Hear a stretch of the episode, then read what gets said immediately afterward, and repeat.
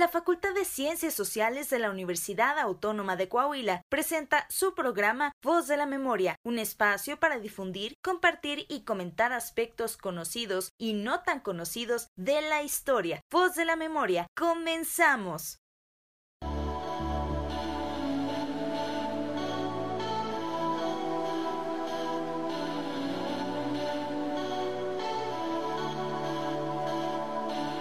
Buenas tardes, bienvenidos a Voz de la Memoria, un programa de historia sin cuentos. El día de hoy les saludamos Cristina Araiza y Cecilia Ramírez. Y hoy nos acompaña Ulises Rancaño Castillo. Ulises es estudiante de comunicación y su trabajo tiene un enfoque en la comunicación para la sustentabilidad. También es fotógrafo y artista gráfico digital. Además es entrenador del No Dejes Rastro y últimamente mercader. Muchas gracias por invitarme. Yo empezaría con esta pregunta de ¿qué es para ti primero? ¿Cómo? Bueno, yo te conozco de, algunas cosas, ¿no? Entonces, ¿qué es eh, lo primero para ti? ¿La foto te lleva a la naturaleza o la naturaleza te lleva a la foto? Lo primero que realicé de esto me preguntas pues fue la fotografía. Como comentaban ahorita, pues yo estudié eh, comunicación y me adelanté un poco en esa materia, me llamaba mucho la atención y pues se me fue dando, ¿no? Se me fueron presentando oportunidades. Una de ellas fue pues precisamente unos, unos amigos, unos compañeros que que de hecho eran de, de esta escuela, este, y me dijeron, pues vamos a, a, un lugar que tiene bastante de todo, ¿no? Hay, hay, mucho que apreciar. Pues me llamó la atención sobre todo la cuestión de la, de la aventura, este, siempre me ha, me ha traído mucho. Pues yo ya hacía fotografía de, de distintos aspectos, ¿no? Trabajo con modelaje, aves en general, siempre me interesó mucho involucrarme en aspectos de naturaleza. Tuve la oportunidad de hacer una chamba con el Museo de las Aves y mucho de ello pues era fotografía como cierto aspecto natural pero no necesariamente en áreas eh, pristinas o fuera de la, de la ciudad, ¿no? Eh, fue hasta entonces que me invitaron estos compañeros que tuve la oportunidad de conocer pues el, el patrimonio natural de la, de la región, ¿no? O uno, uno, de ellos al menos.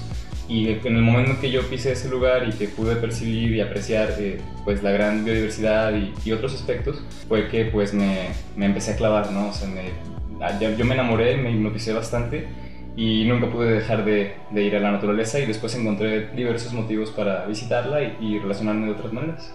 ¿A dónde ibas? El lugar al que, al que asistimos primero fue, por supuesto, que el Cañón de San Lorenzo. Cambió mi vida, ¿no? Cambió mi forma de ver Saltillo y Coahuila. Ahí empecé y sigo visitándolo y descubriendo cosas nuevas cada vez que Cuando, ahorita que estabas hablando, te referiste a áreas pristinas. ¿Qué es una área pristina? Bueno, un área pristina es un área que no tiene afectación o huella humana o que tiene muy muy poca, que está casi inafectada, ¿no? Por ejemplo, el Cañón San Lorenzo se podría decir que es un área natural protegida o una sección al menos, un sector, pero no puede considerarse pristina, ya que a pesar de que no hay edificios como tal dentro del área o carreteras, etcétera, sí hay huella del humano, tanto en la cuestión de la fauna desplazada, tal vez basura, tal vez sonidos, y áreas pristinas se podría considerar algún algunas de las más, como quien dice, metidas, más profundas, donde usualmente no llega la actividad humana ni siquiera de los campistas. Entonces es más fácil encontrar esa fauna, otro tipo de flora. ¿Cómo puedes identificar, cómo puedes decir, aquí no hay, o sea, aparte de, de, las cosas que son como muy obvias, ¿no? Como decir, ah, pues es que hay un boteo, hay una lata tirada o un papelito sí. tirado o está un sendero marcado por, por la gente que camina por aquí. Claro. ¿De qué otra manera puedes identificar, sabes que aquí no ha pasado gente? Estoy seguro que, que algún eh, ecólogo como tal te podría dar una mucho mejor respuesta que yo, pero yo he tenido como ciertos marcadores, ciertos indicadores, especialmente cierto tipo de fauna. Hay aves que yo no he visto en ninguna otra zona de la de, digamos, la Sierra de Zapolinamé, que no sean, por ejemplo, en, en, ciertas partes muy, muy arriba del Cañón de los Pericos. Algo que también para mí creo que es un determinante es que son sitios bastante riesgosos, también por lo general son bastante como inhóspitos para el visitante, sea quien sea, es decir, no hay, como tú mencionas, un camino marcado, es fácil perderse, puede haber deslaves, puede ser simplemente muy, muy alto entonces, para llegar a ese tipo de sitios tienes que hacer cierto tipo de esfuerzos o además conocer cierto tipo de técnicas. Por ejemplo, alguna, en algunos casos hasta incluso rapeles o manejo de, de cuerdas. Hace un momento decías que ir al cañón de San Lorenzo te cambió la forma de ver Saltillo, de ver Coahuila y efectivamente sabemos que el cañón de San Lorenzo es un lugar, en general la Sierra de Zapalinamé es un lugar apreciadísimo por los saltillenses y pero tú qué descubriste ahí, ¿por qué cambias esa visión? Yo creo que algo que también está muy, muy presente en la, en la percepción percepción, no solo saltillense, tal, o tal vez sí, quién sabe, hay que preguntar, es que esta región como tal es, y Coahuila en general, es un gran, gran desierto, diciendo desierto como algo un tanto peyorativo, porque la gente muchas veces es que no hay nada, hay, hay polvo, hay sol y no hay nada, no hay playa, ¿no? Entonces, este, es algo que, que, que, muchas veces se queda en la percepción de tanto que lo escuchas, de tanto que la gente lo repite y lo repite y lo dices, bueno, pues no hay nada. Entonces, eh, una persona como yo que en ese entonces pues no había más que visitado parques aquí en esta región, llega y bueno, si tú llegas a, la entrada, este, te vas a impresionar inmediatamente por las formaciones rocosas que tiene, ¿no? Tiene unos relices increíblemente grandes, la flora también es muy diversa y es el paisaje, creo que la cuestión es el paisaje. El paisaje es un factor determinante en la percepción y en la conciencia ecológica que puede tener cualquier persona. Una vez que tú te impresionas, una vez que tú puedes tener ese esa experiencia que te sensibiliza, porque te, te deja sin palabras, te permite aprender y eso te pone a, disfrutar cada parte, emocionarte por cada eh, aspecto nuevo que vas descubriendo, una flor, un insecto. Y poco a poco, pues eso me, es me ha ido hipnotizando, ¿no? Que no dejo de descubrir aspectos incluso personales, o del funcionamiento social a través de, de eso que se observa en el, en el, ecosistema, ¿no? Es una cuestión del sistema. Funcionamiento social, ¿a qué te refieres? ¿Cómo, cómo lo vinculas? te digo que siempre es una experiencia muy distinta. Cuando vas como individuo, a cuando vas como grupo. Y yo algo que llegué a descubrir allá es que tú como individuo puedes aprender muchas cosas para sobrevivir, para existir dentro de ese, de ese ámbito, ¿no? Pero como, como ser, te das cuenta de cuál es como cierta naturaleza humana, ¿no? Una naturaleza que está esencialmente en la comunicación. Es decir, tú puedes apreciar mucho arte, puedes apreciar mucha belleza, estética, pero comienza a nacer en ti esa necesidad de, de, de contarlo, de transmitirlo, porque naturalmente pues, el ser humano es un ser comunitario, es social. Naces en una familia, se transmiten conocimientos, se enseñan eh, aptitudes, habilidades, etc. Y bueno, yo, yo lo percibo mucho desde la cuestión, tanto lo artístico, ¿no? Comunicar la belleza, por ejemplo, a través de las fotografías, escritos, te nace, te, te da esa cierto, cierto tipo de inspiración, no sé cómo decirlo. Pero por otra parte también te das cuenta de que eh, no es lo mismo que yo me quiera bajar un fruto de un árbol que está muy alto a lo mejor y que yo me esfuerce y me sobreesfuerce y me caiga y, me pegue y a lo mejor tal vez la bajo o descubro cómo hacer una herramienta. Pero en realidad podrías, te das cuenta de que podría ser mucho más sencillo si le dices a tu compa, oye, ¿y si bajamos esa manzana o si bajamos esa fruta, ¿te parece si nos organizamos? Y, funciona, ¿no? Y te das cuenta de que otros aspectos más allá, llévalo a, otro, a, a cuestiones más más técnicas, más tácticas, no sé, cazar en su momento. Y yo estoy seguro que aquí, en este espacio, es donde más se puede apreciar ese, este tipo de aspectos, ¿no? O esa organización social para obtener comida, para generar eh, una vivienda, no sé, etcétera, te permite ver que es natural, o sea, es natural en las personas ser comunitarios, apoyarse, ayudar, estructurarse, etcétera, etcétera, etcétera. Y luego puedes ver ahí como ciertas discordancias de lo que pasa cuando nunca percibes ese estado más natural, ese estado que te permite concentrarte en lo tuyo y en tu entorno, porque muchas veces no se percibe. Entonces, esa es la forma en la que yo lo podría ver, espero no ser como muy rebuscado, pero así lo percibí. es como toda una nueva manera de, de ver las cosas. Y algo de, de, lo que mencionabas también, de nunca me había parado a, observar hacia allá. Creo que es algo que nos pierde mucho a la gente que vivimos dentro de una ciudad que no es tan grande, Saltillo no es una ciudad tan grande y la, la sierra realmente es algo muy relevante porque volteas tú hacia el, hacia el oriente y la ves, o sea, no puedes pasarla por alto. Pero creo que el problema es no nos hacemos conscientes de cómo es hasta que vas y te subes a ella, ¿no? Por supuesto. Que, y mucha gente no se da este permiso. Alguna vez una persona que venía de fuera me decía, ¿y en Saltillo qué hacen para divertirse? Porque venía de, de, Cancún, venía de Cancún y dice, pues es que allá nos vamos a la playa y nos divertimos. Aquí no hay playa, ¿qué hacen? Le digo, ah, pues aquí hay una sierra. Le digo, aquí hay una sierra y, y puedes ver esta sierra de muchísimos ángulos y puedes entrar por un lado y puedes entrar por el otro y puedes hacer muchísimas cosas, ¿no? pero es algo que requiere más esfuerzo que ir a la playa. Claro, es un poco demandante si lo quieres ver de esa forma. Exacto, entonces... Y puede ser hasta peligroso de pronto. Yo creo que hay para todos, es lo interesante de este lugar, que, que todo el mundo puede ir, no obstante, tienes que precisamente tener esas ¿cómo decirlo? Facilidades. A mí me invitaron. Yo no, nunca hubiera podido subir hasta la, lo que haya subido o bajado hasta ¿Y habilidades?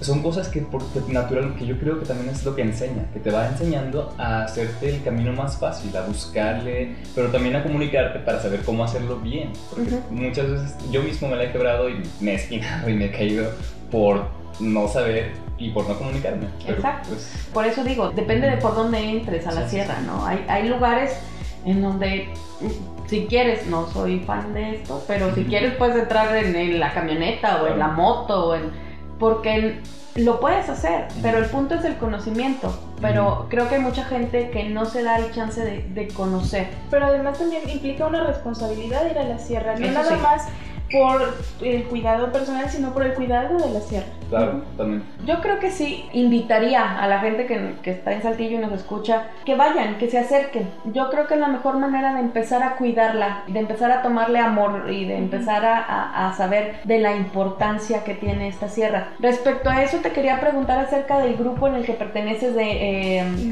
sin dejar rastro o no. No dejes rastro. No dejes rastro. ¿De qué va? Claro, eh, bueno, percibí esto que, estamos comentando ahorita, también este, yendo, yendo continuamente a, sitios como el Cañón o otras partes de la sierra, que por supuesto, creo que es esencial que para que tú cuides algo lo tienes que conocer, lo tienes que integrar a, tu identidad misma, pero hay que saber hacerlo, porque esto no es, no es cualquier cosa, este, y lamentablemente actualmente no se encuentra una regulación suficiente y, y una una facilidad institucional eh, o de la misma comunidad que permita que todas las personas que entren lo hagan de una manera informada, segura, eh, sustentable, etc. Personalmente, cuando veía este, este descuido o esta falta de conciencia o, o, tal vez esa falta de información también por otros visitantes, pues es algo que te afecta tu experiencia dentro de... A mí me molestaba mucho encontrarme basura o ver gente con bocinas que no puede ni cargar, que se va a terminar lastimando, que ahuyenta la fauna. Digo, es que, pero ¿por qué? Entonces, ¿qué, qué, qué se puede hacer aquí, no? De esta manera, eh, pues me puse a investigar un poco y encontré esta asociación NOLS, que es la... Híjole, es que se me las, que eran las siglas, pero está en inglés. Pero a grandes rasgos es una institución estadounidense que tiene creo que desde los 50 y que eh, su, su, mayor este, enfoque es, es crear liderazgo para las técnicas de paso al aire libre, ¿no? de, sí, de, vivencia al aire libre. Porque en esta, en esta institución lo que enseñan son diferentes tipos de modalidades en, curso. Uno de ellos es el que yo tomé en, el año pasado, se llama No dejes rastro. El curso establece siete principios básicos que ayudan a, que la persona deje el, menor impacto posible dentro de su paso o su estadía en un área natural, eh, protegida o no, este, pristina o no, entonces son, son aspectos muy sencillos, este, pero que para los cuales tienes que tener determinadas técnicas, ¿no? Es decir, si voy a la sierra, ¿qué debo hacer? ¿Cómo debo actuar eh, durante mi estancia? Claro, y en realidad va más allá de la técnica como tal. Creo que el principio fundamental es una cuestión llamada eh, ética ambiental. Es una, un desarrollo de la ética. Eh, y por supuesto que, que, ninguna de las técnicas, por más que la enseñes paso por paso, va a funcionar si tú no logras que la persona como tal desarrolle esa, esa sensibilidad y esa importancia, esa pertenencia a su, a su ecosistema para querer aplicarlas. Porque realmente ese fue el camino que a mí me tocó. O sea, yo no sabía qué no pisar, qué no avanzar, etcétera, etcétera, hasta que te va gustando, hasta que lo vas apropiando y dices, bueno, quiero hacerlo bien, pero porque lo quiero cuidar. Entonces, eh, más o menos eso es lo que, es lo que realicé. Yo tomé este curso y hasta hace poco tuve la oportunidad también de, impartir la primera clase eh, y pues busco la oportunidad de, seguirlo eh, propagando. ¿Nos puedes hablar de estos siete principios? Sí, claro. Este, bueno, vamos a hablar del primer principio.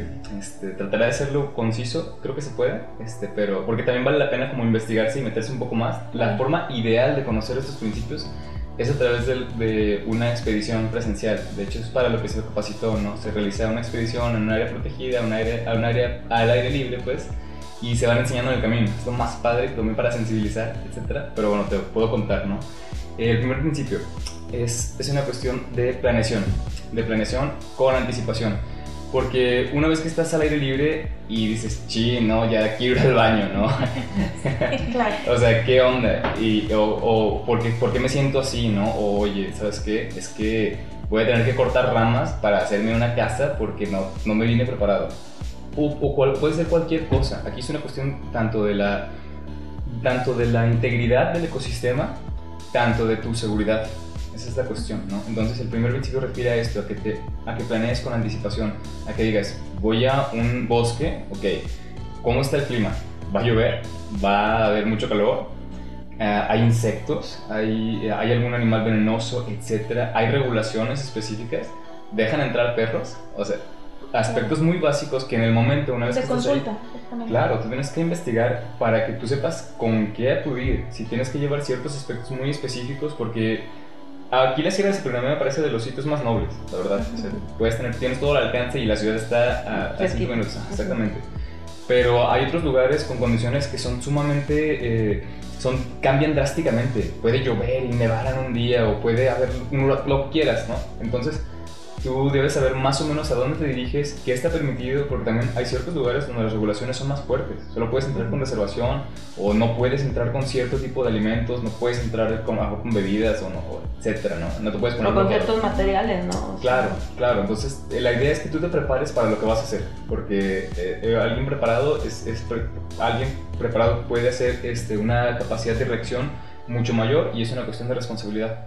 Este, porque muchas veces es que no sabía, pero el que no supieras no significa que te... No te exime de haberlo hecho mal. Exactamente. Entonces, este, pues más que nada es eso, para una cuestión de protección del entorno, pero también de ti mismo. Entonces, es el primer principio. Este, el segundo principio es una cuestión de eh, el traslado y el habitar en las superficies.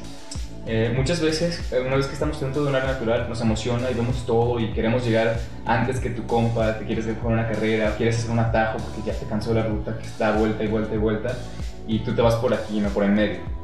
Entonces, lo que, lo que estás haciendo con eso, y muchas personas no lo saben, este, es que contribuyes a la erosión del suelo. Cuando tú creas una nueva vereda, lo- los microorganismos y otra fauna que se, y flora también que se encuentra ahí, poco a poco se va desplazando, poco a poco se va, se va ap- aplanando la tierra Ujú. y no permites que siga dándose de forma natural y vas deslavando y después se van generando arro- arroyos y hay agua, etcétera, u otras personas lo ven y se quieren ir por ahí y lo haces menos control, Eh, eh, le quitas regulación a- al sitio, ¿no? Esa es otra, eh, tienes que a- siempre tratar de acomodarte a los caminos establecidos, a las veredas ya establecidas. Si el área es piscina es diferente y son cuestiones muy técnicas en este, en este punto, ¿no? Si el área es piscina se recomienda que no se siga una fila india como tal, porque así se crea la vereda. La vereda. Ah. Exactamente, entonces en una área piscina se recomienda dispersarse y ser muy cuidadosos con, con la flora, con la fauna también, pero caminar de esa manera, por ejemplo, son, son aspectos que también tienen que ver mucho con saber reconocer tu terreno, saber reconocer eh, el lugar donde estás y conocer a tu grupo. Entonces, son aspectos más, más tecniquillos, pero es el segundo principio. Eh, otro aspecto también del segundo es acampar. ¿Dónde vas a acampar? Eh, en sitios como Cañón de San Lorenzo y, y algunas partes de las islas de Prenamé tienen eh, lugares designados, áreas designadas para que tú pongas tu casa, para que no crees un campamento ex- eh, aparte. Ujú. Entonces, el mejor campamento es el que, el que ya está, no el que creas, ¿no? Ese es, ese es un principio esencial. Y ahí van otras cuestiones de, la- de tu seguridad y del entorno, ¿no? O sea, no te pongas a un lado de un arroyo, no te pongas en un risco eh, donde te puedas caer, etcétera. Ya son más técnicas, pero en esencia es cuidar las superficies. ¿Dónde viajas? ¿Dónde te quedas? ¿No? El tercer, este es interesante. Eh, el tercer es una cuestión de manejo de residuos. Mm, Claro. Manejo de residuos. eh, y este va muy ligado al primero también. O sea, ¿sabes a dónde vas? ¿Qué vas a llevar?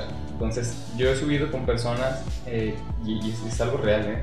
en verdad, que, que yo trato de que to- cualquier expedición que yo realice a un área natural, siempre trato de poner las normas. ¿Qué llevar, qué no llevar, por favor? Porque no nada más te afecta a ti, sino que nos va a retrasar a todos. Claro. Eh, yo he subido con personas, yo haciendo eso, aún así han llegado personas que traen dos mochilas.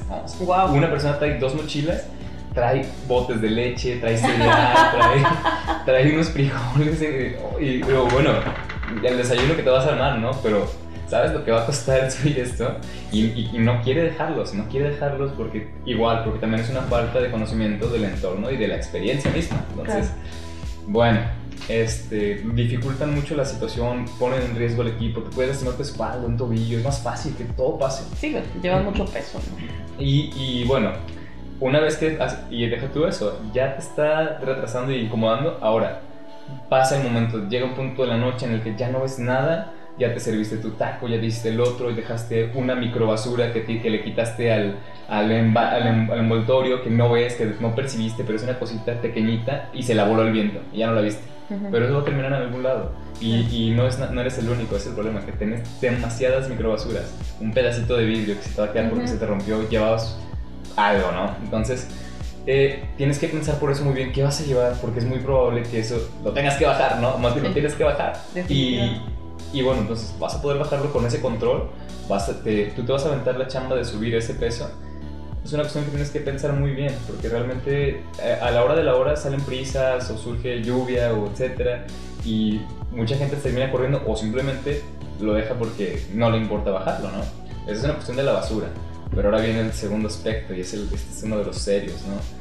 Ok, ya estoy ahí me dieron ganas de ser del 2 o del 1 incluso. O sea, ¿qué voy a hacer? ¿Cómo lo hago correctamente? Y, y, en qué situación estoy? O sea, ¿voy a ir y bajar el mismo día?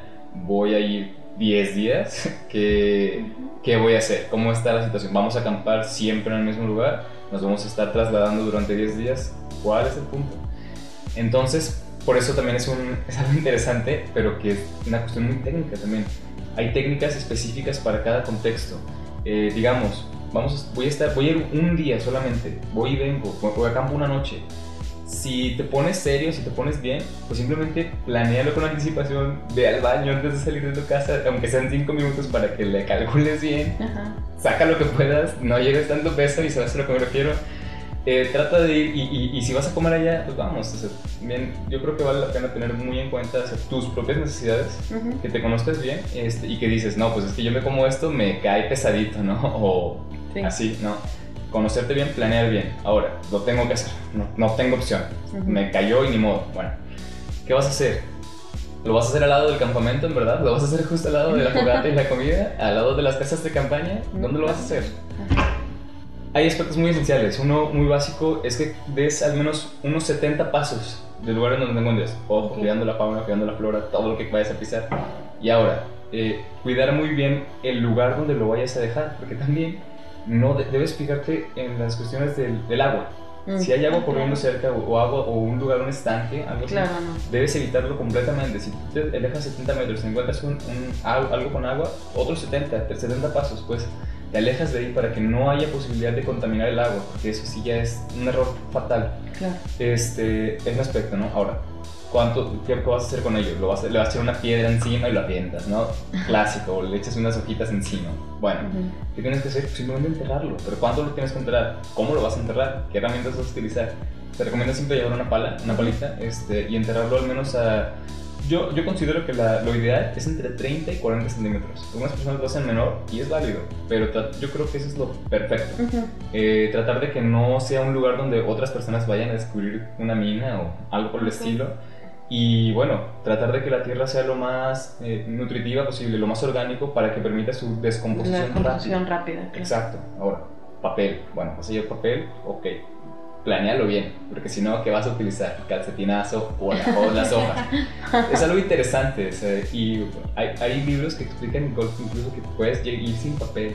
Hay hojas muy suaves, hay rocas muy interesantes, hay, hay gente que lo ha hecho con hielo, hay gente que lo ha hecho con, con la mano, es, es, todo Sí, pues claro.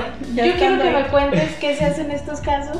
Eh, sí, bueno, pues este, hay, hay, hay retos, ¿no? Desafíos a los que te vas a enfrentar naturalmente eh, en algún momento va a pasar de tu vida. Simplemente pues no, te vas a poder aguantar las ganas y pues tienes que hacerlo. Eh, un dato curioso, ¿no? No nada más es la cuestión de, de, las heces como tal, ¿no? Sino también incluso la, la orina. Eh, a muchas personas se las hace fácil y llegan y pues no, dale al árbol, dale a la flor, lo, estás, lo estoy regando, ¿no? Dicen. A, a los muchachos se les da mucho eso, a los hombres. Sí, y es, es algo que, pues, así es simplemente, ¿no? Y es, es fácil que se te haga fácil, pero eh, vale la pena conocer ciertos aspectos, ¿no? Por ejemplo, que a veces la fauna suele llegar eh, con el rocío de la mañana a lamer la flora, porque a veces no tiene los cuerpos de agua tan cercanos eh, y la fauna, al, condensarse el agua por las mañanas, se junta en las hojas. Ajá, sí, sí. Y muchas veces a los animales llegan y hacen eso, las lamen, lo, lo, lo consumen. Entonces, vamos, o sea, no es, no es el pecado mundial ordenar un, un arbusto, vaya, pero pues lo ideal, lo ideal es no darle a la flor, o, sea, tratar, o si lo vas a dar, pues que sea el tronco, ¿no? Pero tratar de ser... ¿Y qué se hace en, en estos casos? ¿Cómo Tra- debes orinar? no. Igual, tratar, la, la- la- o sea, puedes hacerlo, vamos, no, no es un pecado mortal como te decía, o sea, pero trata de darle al tronco o a la tierra o a algo que no sea las, las hojas las mismas. hojas para que no sea de... Sí. Aquí el punto creo entonces es hacerte consciente de lo que te rodea, ¿no? De que, Claro, de que estando allá arriba, el centro no eres tú. O sea, ah, eres un foráneo y, y Eres un andas... invitado. Eres un invitado, exacto. totalmente. Y si me permite hacer la, la pequeña interrupción, en realidad, antes de continuar con los otros, con los otros principios, creo que es muy esencial eh, eso que mencionábamos hace, hace un poco, ¿no? Que es una cuestión, como tú señalas, de principios y de una ética ambiental. Eso es algo muy personal. Es algo que, por supuesto, tiene que haber algo social, pero en este caso es muy personal. Es una cuestión de tus valores y tus principios. Y como tú bien señalaste, en este caso es que no eres el centro. Hay eh, unos conceptos que me parecen muy, muy, muy útiles para esto, que se llaman, eh, a, a grandes rasgos, es egocentrismo, antropocentrismo y ecocentrismo. Para ejemplificarlo muy simple, por supuesto, el egocentrismo es ese, ese aspecto en el cual solamente te interesa tu experiencia y tu aventura y etcétera. Es un problema gigante en, Claro. en todas las eh, actividades al aire libre, el ego, increíble. Eh, otra forma de percibirlo es el antro, ¿no? Y, una- una- algo sencillo para, para explicarlo es esto de percibir el entorno natural como algo que solamente te provee a ti. Es decir, la sierra de Sabriname es el tinaco, es el pulmón, servirme, te- me da el oxígeno y, y es solamente eso, ¿no? Pero eso realmente te deja en una, en una postura frente a la naturaleza que es que te, que te aísla, que te separa, porque nosotros somos naturaleza. ¿Tú- Ujú. ¿Tú qué respiras? ¿De qué estás hecho entonces? O sea, eres agua incluso. O sea, Sí, sí. entonces, es, es algo- son- verlo de esa manera, como algo que solamente me sirve a mí o a nosotros como humanos, es algo que también nos, nos, nos va separando poco a poco, ¿no? generando esa, esa dicotomía. Y finalmente, pues bueno, al- eh, la manera en la que yo intento percibirlo, que, ojo, el, el ego y el antro nunca nos lo vamos a quitar. Es una cuestión de equilibrio, porque, na- porque en realidad, pues sí, es una provisión la que nos ofrece estos servicios de- del ecosistema. Sí. Y por otra parte, pues claro que es mi aventura, claro que es mi experiencia personal, quiero que me, me la quiero pasar súper bien y quiero que otros también se la pasen de esta manera, ¿no?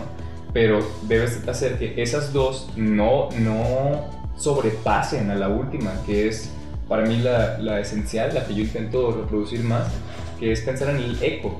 Porque si piensas en el ecocentro, eh, una vez que puedes llegar a ese tipo de reflexiones, te das cuenta de que el eco eres tú también. Sí, claro. Entonces, eres parte de eso. Eres ¿no? parte de eso, exactamente. Entonces pensarlo de esa manera es decir, tanto soy yo como es el entorno, como es la flora, la fauna, incluso los otros visitantes. Entonces es una cuestión en la que ya te va generando esa empatía, esa- esos valores eh, y esa sensibilidad sobre todo, esa conciencia. Claro. Eh, Ser- respetar, ¿no? Respetar, respetar el, el contexto en el que estás, respetar. Y hay veces, creo que la mayoría de las veces la gente no es consciente de a dónde va, ni, ni por eso decía ahorita, ¿no? Ni, ni qué tiene que tomar en cuenta. Este, entonces me parece muy, muy fundamental esto que haces tú de, de enseñar a través de estos siete pasos a que la gente aterrice y diga qué es lo que tengo que hacer para subir. No es el simple hecho de subir. Eh, aquí en Saltillo nos pasa mucho y muchas veces, lamentablemente, de que hay gente que sube por subir y, ay, es que se me ocurrió hacer unos elotes asados, ¿verdad? Entonces, pues acabamos con media sierra Claro. incendiada. Entonces, yo creo que, que eso es bien fundamental, el, el hacerte consciente de que no es lo mismo estar en la sierra que estar acá abajo. Totalmente, totalmente. Y es eso, es una cuestión en la cual puedes desarrollar eh, esa, esa conciencia y, y también la forma correcta de, de aplicarla, de canalizarla, ¿no? Una vez que tienes ya la preocupación y que tienes esa sensibilidad ante tu entorno, bueno, ahora, ¿cómo lo hago bien? Eh, y eso es lo que nos lleva a, a continuar con los principios, que bueno, ahora vamos a esto que señalabas, este punto, ¿no? Fuego. Fuego. Fuego, ok. Eh, el fuego en áreas naturales no es algo que surgió cuando empezaron a haber campamentos. Este, como aquí mejor que en ningún lugar sabrán, este, pues es, es una actividad ancestral. Es una forma en la cual el ser humano se desarrolló y, y, creó momentos sumamente especiales que lo volvieron incluso mágico, que lo volvieron eh, algo trascendental para la sociedad, para la comunidad. Entonces, hoy en día sigue siendo una actividad súper mágica de sentarse frente a una fogata en un lugar así, eh, estar con amigos, platicar, hacer un elote o lo que quieras hacerle. Eh, no obstante, el problema es que, como señalábamos anteriormente, no se sabe dónde está y no se sabe cómo hacer bien las cosas. Entonces, es una cuestión de... y ahí es donde entra la palabra conciencia, de tener esa conciencia. Eh, yo te puedo decir que cuando empecé a hacer esto, una, una, de las actividades que me hicieron quedarme, en verdad, que me hicieron disfrutarlo como nunca, fue estar frente a una fogata. Eh, en ese entonces, por supuesto que no se le pidió permiso a nadie, no se comenta, si te preguntan lo, niegas incluso, eh, pero, pero uno que dice, va, voy a acampar, en su mente lleva esa idea, o voy a la sierra, y lleva, en verdad que lleva esa idea de que van a estar todos frente a la fogata haciendo lo que quieras. Y es que es algo que simplemente está ahí y creo que es, es este... Vamos, creo, creo que se vale pensarlo así, porque también es una manera que, sí, que ha estado permeada en las actividades al aire libre tu campamento, tu fogata. Lo ves en la tele, lo ves en la película, etcétera, en las fotos y lo quieres reproducir. Eh, no obstante, ojo, es algo que aprendí en este, en este curso y a lo largo de, mis travesías en, la sierra, es que en realidad eh, no es precisamente algo necesario. O sea, tú puedes estar perfectamente sin una fogata eh, dado que te preparaste, dado que te planeaste con anticipación, llevas tu topper, llevas una lata o algo, pues no lo necesitas realmente. Puedes en su lugar ver las estrellas, puedes ver las estrellas, puedes... Eh, las fogatas hacen logran que se desplace cierta fauna, alejan, creas ruido, creas cotorreo y logras que cierta fauna se desplace, no se acerque, que los pájaros no canten tanto. No obstante, cuando te quedas en esta cuestión un poco más austera, un poco más, eh, ¿cómo se dice? Minimalista, este estilo de, de, viaje y de acampado más minimal, puedes percibir muchas otras cosas, puedes percibir un mundo totalmente diferente de noche.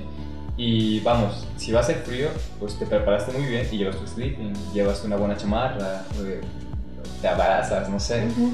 eh, vamos, ok, hay situaciones donde se tiene que hacer. Una que a mí me, acaba de pasar, tuve la oportunidad de estar mucho tiempo en la sierra hace, hace poco para mis prácticas profesionales. Entonces, eh, bueno, algo tonto de mi parte, puedo decírtelo, te lo aseguro. Eh, saqué mis cosas en la mitad de la noche, estaba cansado, puse mi sleeping al lado de mi mochila y me puse a sacar lo demás, ¿no? De repente solo escuché cómo rodaba algo. Dije, no, pues mi sleeping está rodando, okay, pues, hay, hay tierra. Claro que estaba junto a un riachuelo. Ah. Pero yo estaba seguro de que pues, el riachuelo está al lado, no debajo. Entonces, pues lo dejé ir y yo seguí sacando mis cosas por, por ahorita, ¿no? Y de repente nomás oigo el... Y luego ya estaba haciendo frío, ¿no? Y que me paro corriendo, o sea, pensé lo peor. Y estoy lejos de todo, estoy lejos de todo, no puede ser. ¿Qué está pasando? No, pues bueno, voy, lo saco, ya está todo mojado, ¿no? Y es súper absorbente. No, pues este, crisis, crisis la verdad, total. Ahora sí que es, es, momento de pensar bien qué, qué, sigue a partir de ahora, porque estoy lejos de todo, es de noche, quiero descansar también. Bueno, ok, ahí, dado que tomé el curso, conozco las técnicas, sé que es una situación totalmente necesaria, indispensable para mí en ese, en ese momento, ni hablar. ahora sí, voy a hacer una fogata porque es indispensable, alguien se va a morir de frío, no sé, ok, hay que hacer. ¿Cómo lo vamos a hacer? Ahora sí, este, ok, lo primero, por el amor de Dios, fíjate en tu entorno. ¿Qué está cerca de tu entorno? Hojarasca, que hay matorral, que hay este, árboles, eh, pino, este, ¿qué hay? ¿Qué tienes en tu entorno? ¿Dónde está el lugar donde hay menos riesgo? Escoge el lugar. ¿Hay tierra?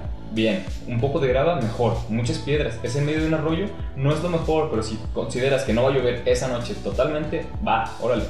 Eh, tratar de eso, de observar muy bien tu entorno y ahora que sigue, pues bueno, consigue, la, consigue el material. Si vas a hacer una fogata, debes tratar de utilizar en su mayoría las ramas que encuentres en el piso. Tratar de evitar siempre arrancárselas a los árboles, aunque estén muertos porque estos árboles y estas ramas representan refugios, representan lugares donde los pájaros se vayan a perchar, donde se vaya a subir alguna lagartija o insecto, o, etcétera. Entonces, ¿este es uno de los principios? Exacto, este es manejo de fuego. ¿Cuál es? Este es el número cuarto. 4. Exactamente, número 4, este, uso de fuego.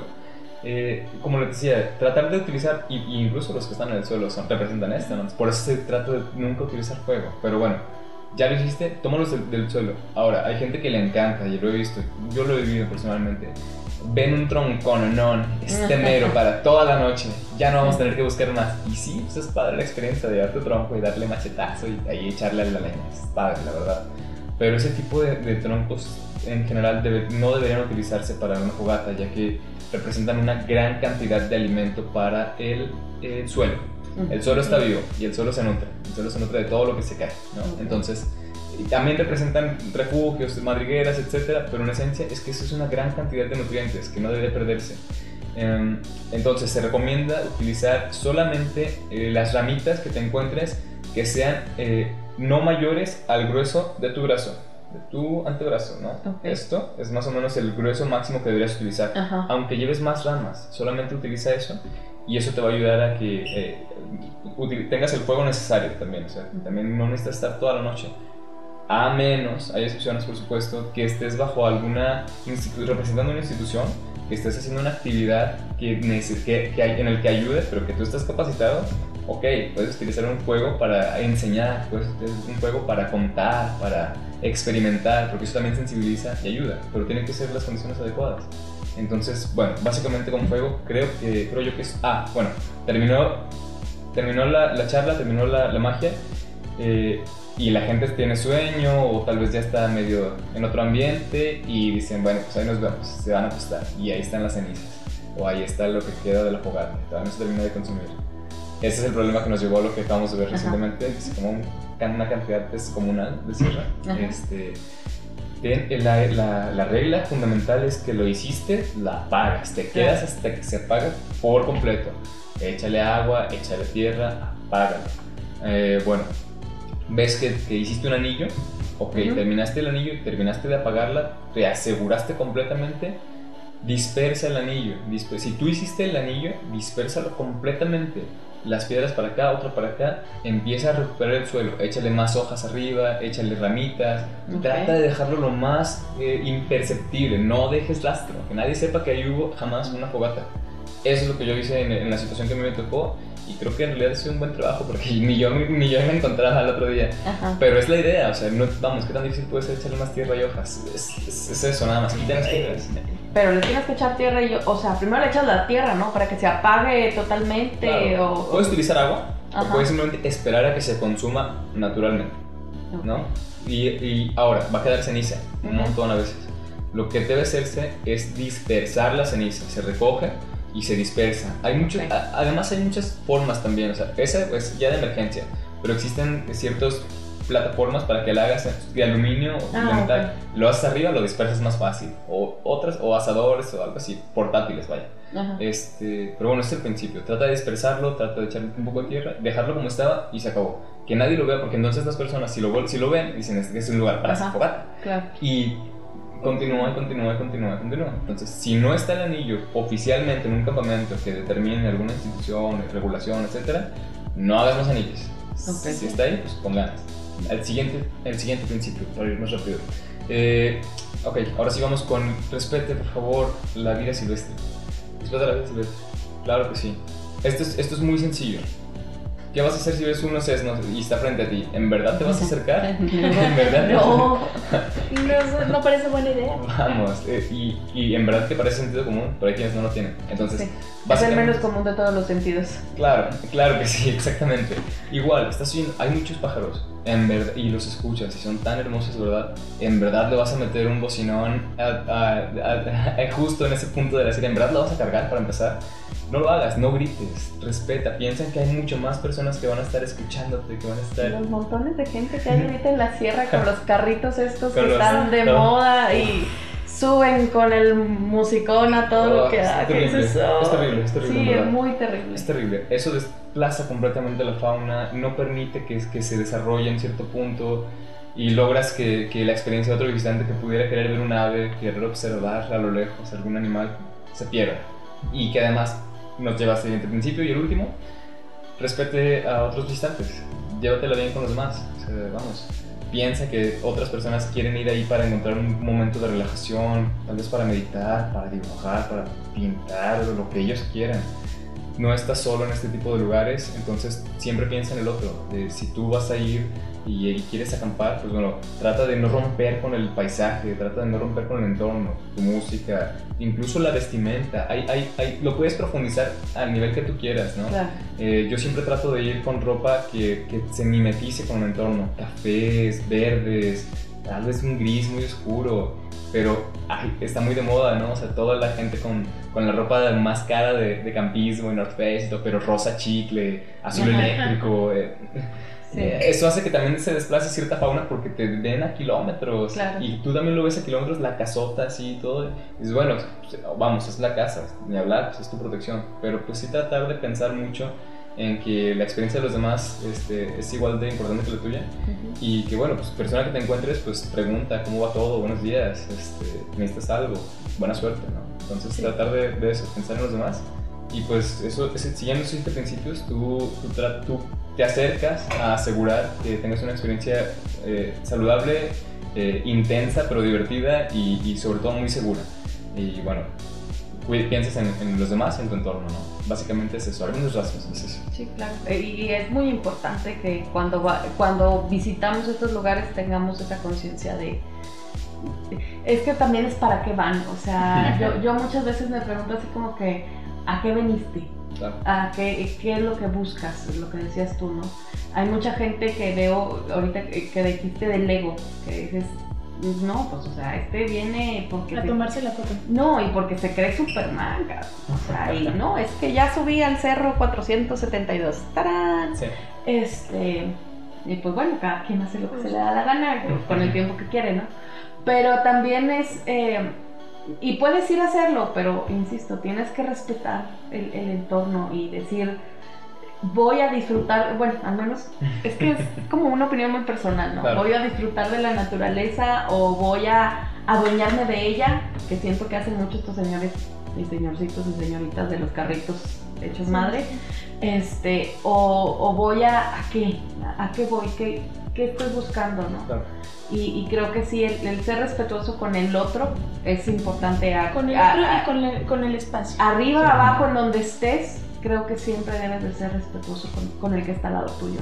Claro. Creo que la palabra que buscas es como las valoraciones. Y a eso voy con lo, con lo que señalabas ¿no? Valoraciones egocéntricas, valoraciones antropocéntricas o ecocéntricas. claro, sí. Porque al final de cuentas, pues formamos parte del, ecosistema, ¿no? O sea, totalmente. Eh, de buena o mala manera, aquí estamos. este, y formamos parte de él. Y creo que sí debemos de ser un poco más conscientes. Ah, hicimos una entrevista con el doctor Carlos Manuel y, hablábamos de, de, eso también, de la ecología desde el punto de vista eh, ideológico y la ecología desde el punto de vista práctico. Claro. Es, por, o sea, no es nada más, digo, si tienes esa ideología, pues qué padre, ¿no? Y creo que yo también la podría compartir, pero también es verlo desde la manera práctica, o sea, que, que, ¿por qué estás en este ambiente y por qué hay que cuidarlo y por qué hay que hacerlo mejor para, para mí? ¿Por qué lo que es mejor para mí representa también mejor para el otro? Totalmente tu, es tu seguridad y tu comodidad también. Puedes descubrir que, que, cada vez es más fácil y más, y más eficiente. Claro. Más divertido, tal vez. Sí, sí, sí. a mí me parece genial. ¿Algo más? Algo, este, ya se nos está acabando el tiempo, entonces no sé con qué quieras cerrar, Ulises, para... Eh, no, pues agradecer que, me invitaran este, de entrada y, y, pues tratar de invitar a, la gente a que se informe más, que visite, que lo busque en YouTube, está todo lo necesario, pueden encontrar la profundidad que ustedes quieran, ideológica, eh, filosófica, pero también práctica. Entonces, este, vamos, hay gente que sube hasta con su bolsa y con, técnicas increíbles para no dejar rastro totalmente, ¿no? Eh, y que son muy divertidas también, una experiencia total. Pero sobre todo eso, que, que, la gente se informe y que si no, pues pregunte. Y de entrada, pues que vaya, que, que vea lo que hay por valorar, que hay por descubrir. Entonces, tanto que ver, ¿no? Claro que sí. Pues nada, también agradecerte Ulises por el tiempo, gracias por la, la plática y esta valiosísima información. También muchas gracias a todos los que nos escuchan. Recuerden que estamos todos los miércoles en Radio Universidad por el 104. de FM de 6 a 7 de la tarde. Y nos pueden encontrar en YouTube, Facebook, Spotify, Instagram y Twitter en todas estas redes sociales como Voz de la Memoria. Les agradecemos a todos su atención y nos vemos en la próxima emisión. Muchas gracias.